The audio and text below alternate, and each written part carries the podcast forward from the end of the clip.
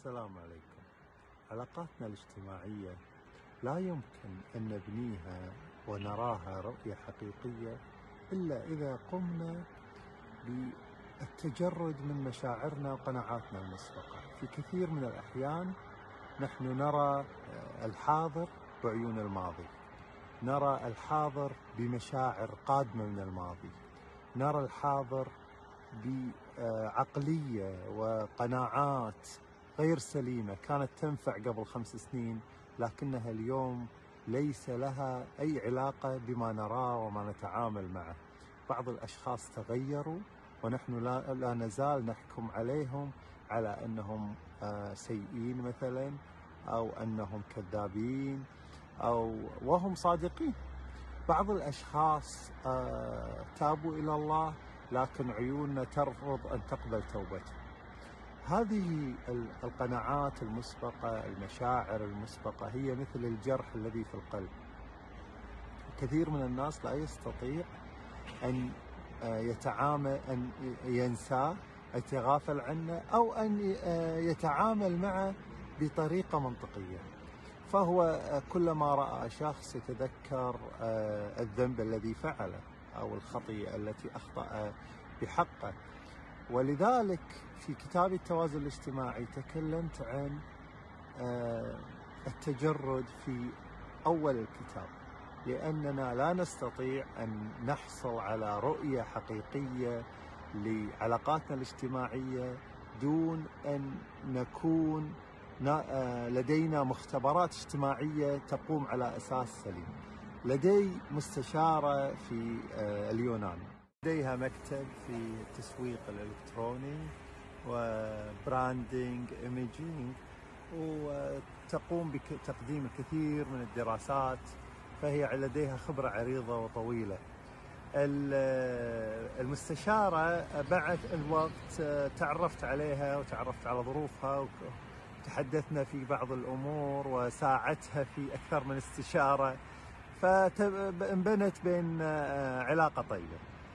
المستشارة في يوم من الأيام طبعا هذه القصة أنا استأذنتها أن أرويها وهي أذنت لي. يوم من الأيام اتصلت عليها فوجدت أنها تكاد تبكي. فسألتها يعني ما ما الوضع؟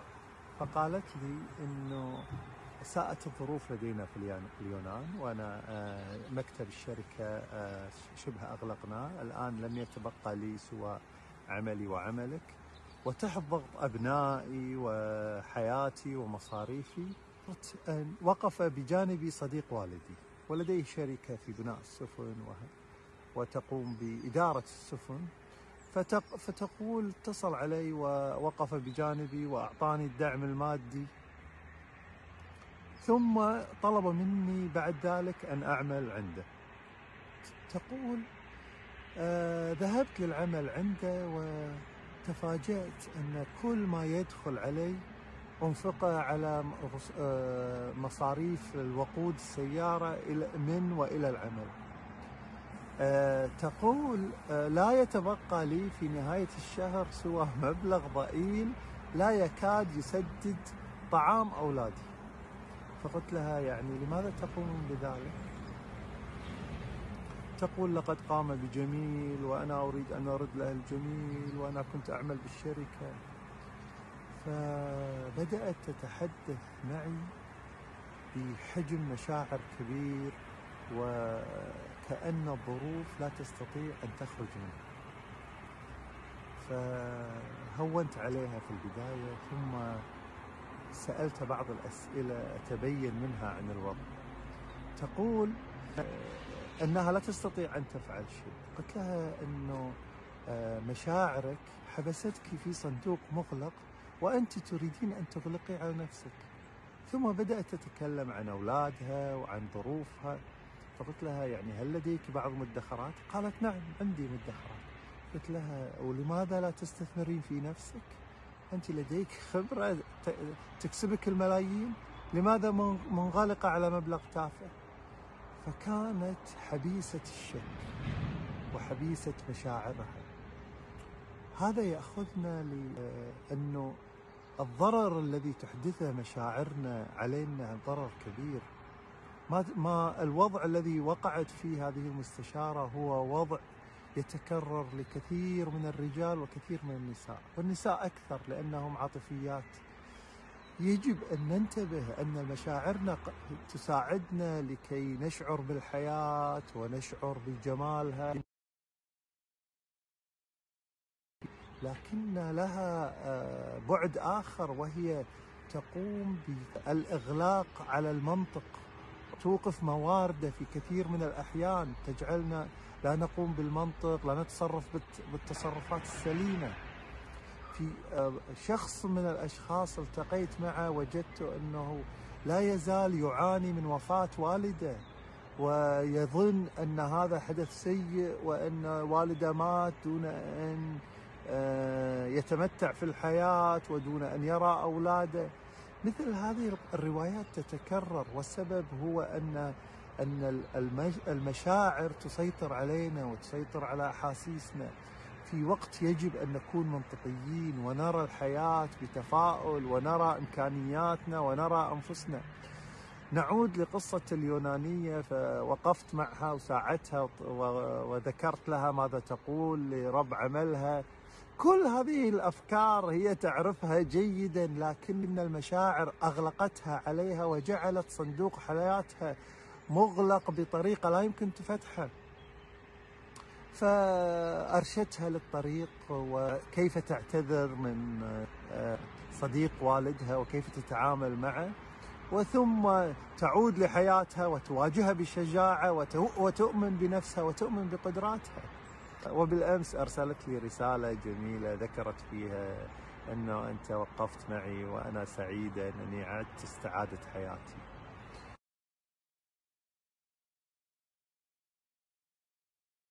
في كتابي التوازن الاجتماعي ذكرت أن في بدايته أننا نحتاج أن تكون لدينا مختبرات اجتماعية نرى فيها علاقاتنا الاجتماعية ونرى أبعادها.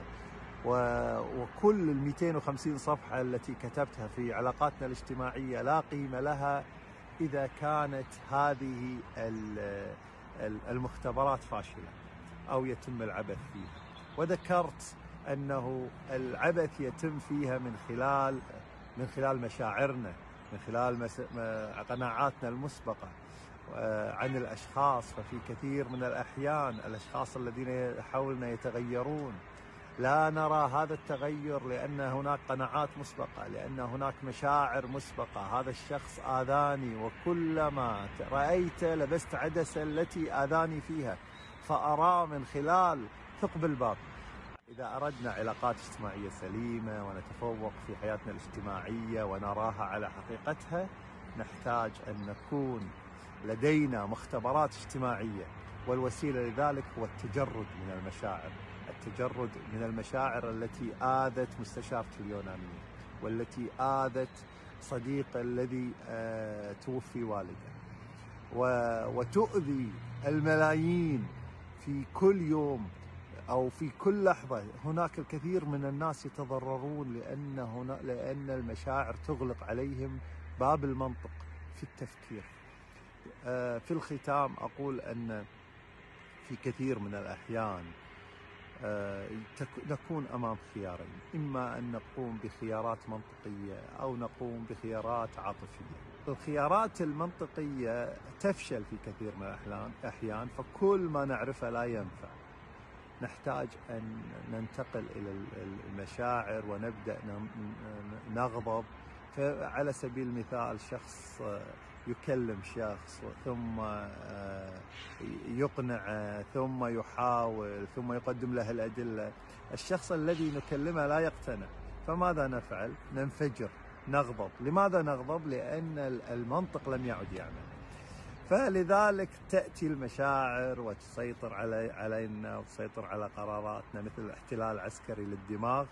فتقول للمنطق أنت استريح رجاء أنت لن تستطيع أن تقدم أي فائدة سأقوم أنا بحل الموضوع. ثم نتحول للتصرفات العاطفية. التصرفات العاطفية تقدم لنا حلول مؤقتة لتنفيس الضغط النفسي لكنها لا تقدم حلول دائمة. تمنياتي للجميع بحياة منطقية وعاطفية سليمة. السلام عليكم ورحمة الله.